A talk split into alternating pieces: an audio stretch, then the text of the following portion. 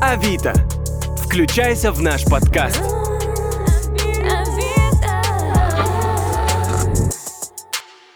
Всем привет, с вами Авито подкаст, и сегодня у нас в гостях совладелец мастерской Киберкрафт Леонид Ким. Здравствуйте, Леонид. Всем привет. Леонид, расскажите, пожалуйста, чем вы занимаетесь? А, Мы занимаемся производством костюмов и шлемов киногероев из фильмов и игр, в принципе. Три года назад а, я искал, чем заняться интересным. Просто наткнулся на, в принципе, перчатки Железного Человека и подумал, было бы круто сделать самому.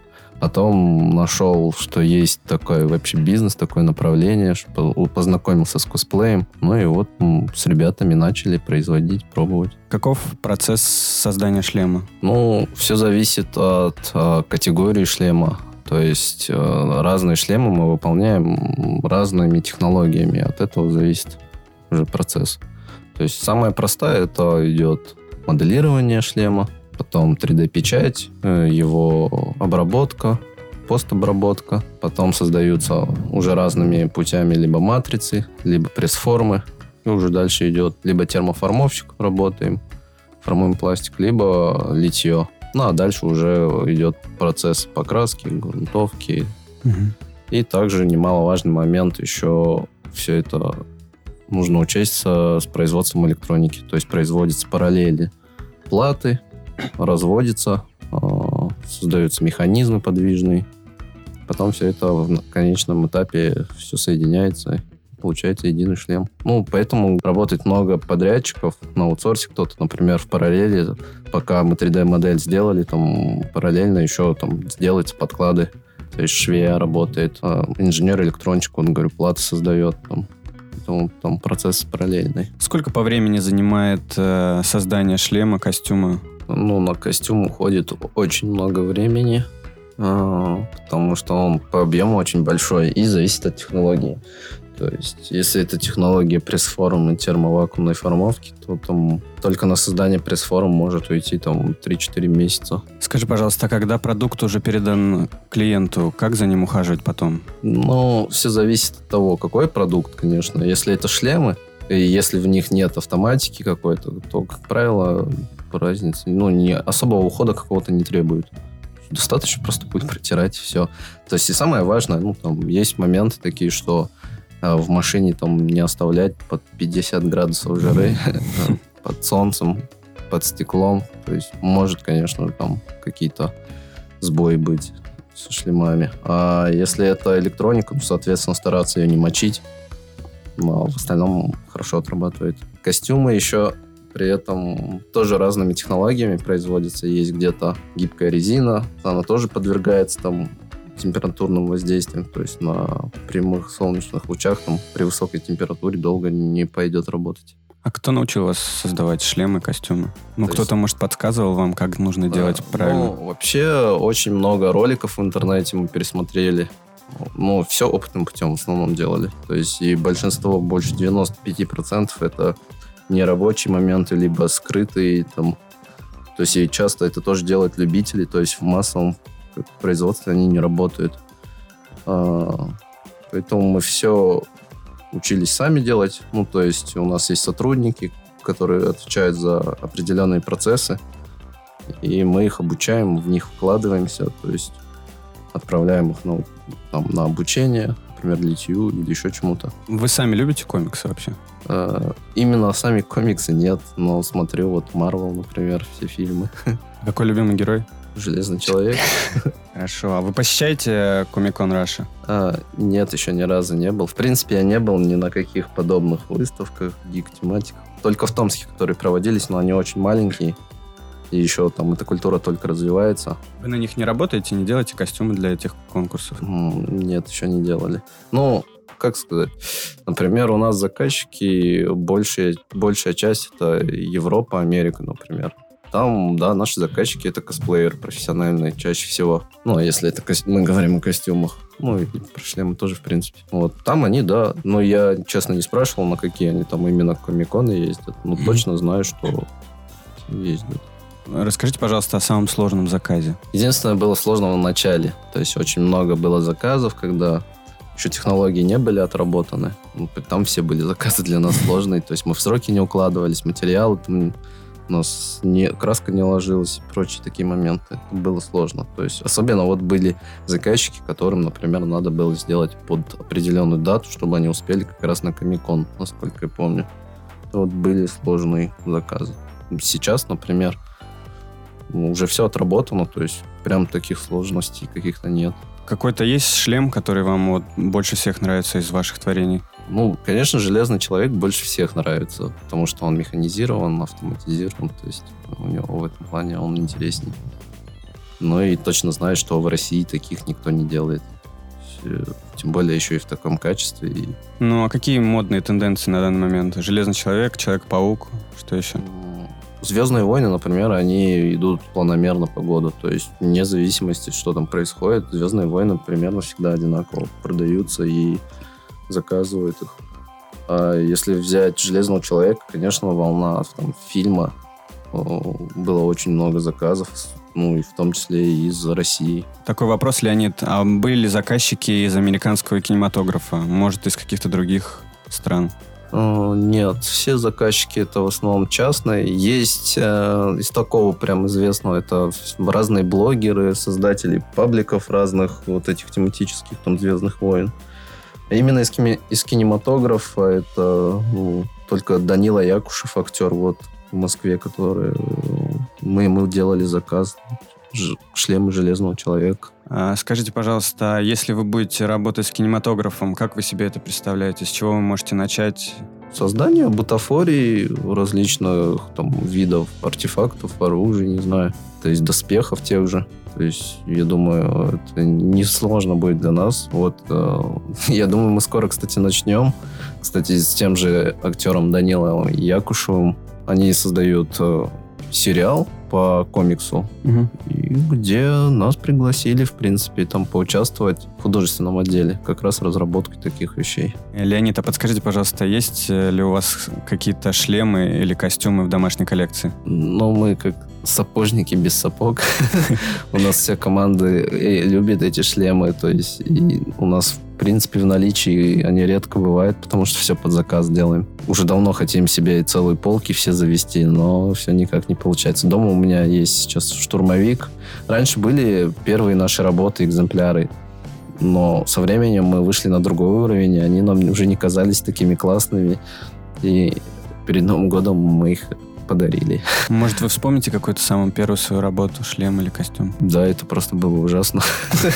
Но мы, помню, сидели до вечера и вручную собирали, склеивали это все. Там из бумаги, из э, спененной резины, из на 3D принтере, помню, печатали. То есть, но они все были настолько ужасные и некрасивые, мы очень много выкинули. А самый первый был чей костюм или шлем? Самый первый был это Железный Человек. Ну, костюм, да и шлемы. Шлемы тоже, потому... Вообще многие мастера и косплееры начинающие начинают с Железного Человека, потому что у него много более таких простых гладких элементов, где нету всяких изгибов и прочего такого. Ну и выглядит он классно. И в интернете очень много бесплатных там, разверток, моделей, что может для быстрого старта это вполне хороший вариант. Единственное, если уже делать хорошие версии, там, чтобы механизмы работали, это уже, конечно, посложнее немного. Найти рабочие механизмы, правильно подобрать, уже немножко сложнее. Но тоже есть. Ну, То есть железный человек это идеальный вариант для того, чтобы начать делать костюм или шлем. То есть отличное руководство. Ну, да, в принципе, думаю, что как минимум шлем, да. Костюм, в принципе, 50 на 50, то есть он более-менее нормальный. Ну, из таких более хороших детализированных костюмов. Есть, конечно, еще проще, там, не знаю, где там буквально пару элементов, остальное все шитьем. А Например. если именно полноценную броню мы говорим, там, костюм, то да, самый простой вариант это Железный Человек будет. А какой топ-3 героев вот из Звездных войнов? М, Это штурмовик э, имперский, штурмовик клон второй фазы. Ну и, Дарт Вейдер? кстати, его очень часто спрашивают, но мы его еще не сделали. Вот, кстати, он сейчас у нас на этапе создания матрицы. Скоро появится. Какая ваша вообще целевая аудитория? Она разная. То есть э, зависит от рынка. То есть если мы говорим об СНГ, это один рынок. То есть в СНГ, например, костюмы покупают больше не косплееры, а B2B, то есть это сфера ивента чаще всего. Если мы говорим о зарубежных, там, Америка, Европа там, и прочие, то это уже косплееры. А шлемы, шлемы в России, например, за границей тоже разные аудитории покупают. То есть и по возрасту, и по целевому назначению. То есть там, как правило, тоже это либо косплееры, либо коллекционеры. Здесь больше как а, фа- фанаты, не, не знаю, выделиться для Инстаграма. Ну, мало кто как подарок покупает, в принципе. Вы давно продаете свою продукцию на Авито? Мы, в принципе, с нее начинали тестирование вот три года назад. А именно когда уже запустились, это вот год назад мы начали производить, продавать уже в нормальном таком производственном масштабе, не как любители. Вот где-то год назад. Может, расскажете о каком-то интересном покупателе или заказе? Да, не все интересные, потому что интересно наблюдать, то есть я, например, веду онлайн карту с нашими заказчиками, и интересно смотреть, как весь мир заполняется точками на карте. Каждый новый заказ, в каждом месяце у нас плюс-минус там 3-4 страны появляется новых, там 5-10 новых городов, поэтому всегда интересно. Ну, есть, конечно, креативные заказчики, которые просят там, необычную покраску, например, или просят какие-то дополнения. Мы их потом в последующем тоже внедряем. А возрастная категория какая примерно у ваших клиентов? Как правило, средний возраст вот 25 лет. То есть, в принципе, до 20 лет никто не заказывает. То есть, максимум интересуется. Ну и чек у нас не такой маленький. Поэтому чаще всего это уже люди, которые ну, имеют там работу и м, неплохой доход, скажем так. А, Конечно же, для стран там Америки, Европы это не такой высокий чек, но все равно там чаще всего это взрослый. Ну и если посмотреть те же комиконы э, тех же европейских стран, там тоже средний возраст, мне кажется, лет 25. Леонид, а подскажите, пожалуйста, какое самое популярное время для продажи костюмов и шлемов? Для костюмов это, так как это рынок ивента, больше всего, конечно же, приближается к Новому году, там в ноябре основной пик. Еще, кстати, Хэллоуин, когда отрабатывается до начала октября. А на шлемы самые пики приходятся, конечно, выходы фильмов. Любой фильм, там, «Мстители», «Звездные войны», тот же «Человек-паук». Всегда есть э, заказы до премьеры, и шлейф тянется после уже выхода еще в течение месяца примерно. Наверное, вы были очень расстроены, когда была, вышла последняя серия «Мстителей». Если честно, немного, да. Потому что э, наш самый топовый костюм это Железный Человек, потому что там закрылки открываются, там очень много механики, электроники. Мы потратили очень много времени, сил на создание пресс-форм. И Железный Человек все, больше его не будет. И я не знаю, будут ли актуальны эти костюмы теперь. Ну, если так обобщить, какие три самых главных показателя вы можете выявить для себя, которые помогли вам добиться успеха? Первое это э, люди, то есть команда. Второе это умение всегда подстраиваться под ситуации или ну, находить э, выгоду для себя в любой ситуации, в принципе. То есть, что бы ни случилось. Ну и третье, не знаю, это развитие, еще инвестиций. Иначе не будет интересно. И главное, чтобы была не то, что цель, а миссия какая-то. Вот когда у тебя она есть, и команду проще найти, когда они видят, что твоя миссия это не просто там заработать денег или чтобы себя прокормить, а что-то большее. Э, Marvel или DC? Ну, конечно же, Marvel. А из DC какие-то вам нравятся супергерои? Ну, которых вот, вы бы, возможно, хотели забрать в Marvel? ну, не знаю прям таких. Если честно, у них герои не такие прям интересные, больше магические какие-то. Но мне понравилось, как они сняли два последних вот этих фильма Аквамена и Шазама. Вот их посмотрел. Они, кстати, уже больше похожи на марвеловские фильмы. То есть по сюжету, по шуткам и прочим таким вещам. Ну, я, конечно же, не такой глубокий эксперт в этом, как многие там блогеры комиксов и так далее, но мне кажется, что так. Ну, а из DC вы какие-то делали костюмы? Вот, а еще чем мне не нравится DC, что там почти все они человеческого облика, там нет костюмов. Ну, либо шлемов. Там все очень простое, все сшиты. Там только Бэтмен, по-моему. Ну, может, э, вам хотелось бы какой-нибудь сделать костюм, приглянулся своим мастерским взглядом, увидели в нем ну, отличный вот сейчас костюм? у нас заказчик из Израиля, мы ему Бэтмена будем делать. Не знаю, думаю, получится. Обязательно получится. А бывает такое, что заказчик непосредственно принимает участие в заказе, в его изготовлении, в каждой подготовке? Нет, такого не было. Единственное, а, вот, например, в Дубае мы делали профессиональному косплееру заказ, и там заказчик просил уносить некоторые правки.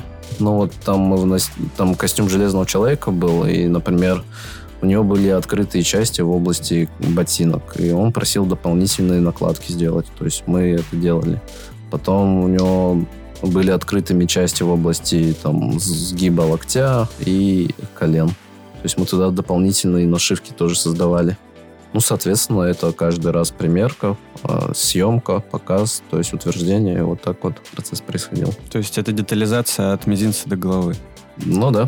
Что ж, большое спасибо, Леонид. Желаю вам всяческих успехов и несгибаемости на вашем пути и самых необычайных костюмов и заказчиков. Спасибо. Всем нашим слушателям большое спасибо. С вами был Авито подкаст. До новых встреч.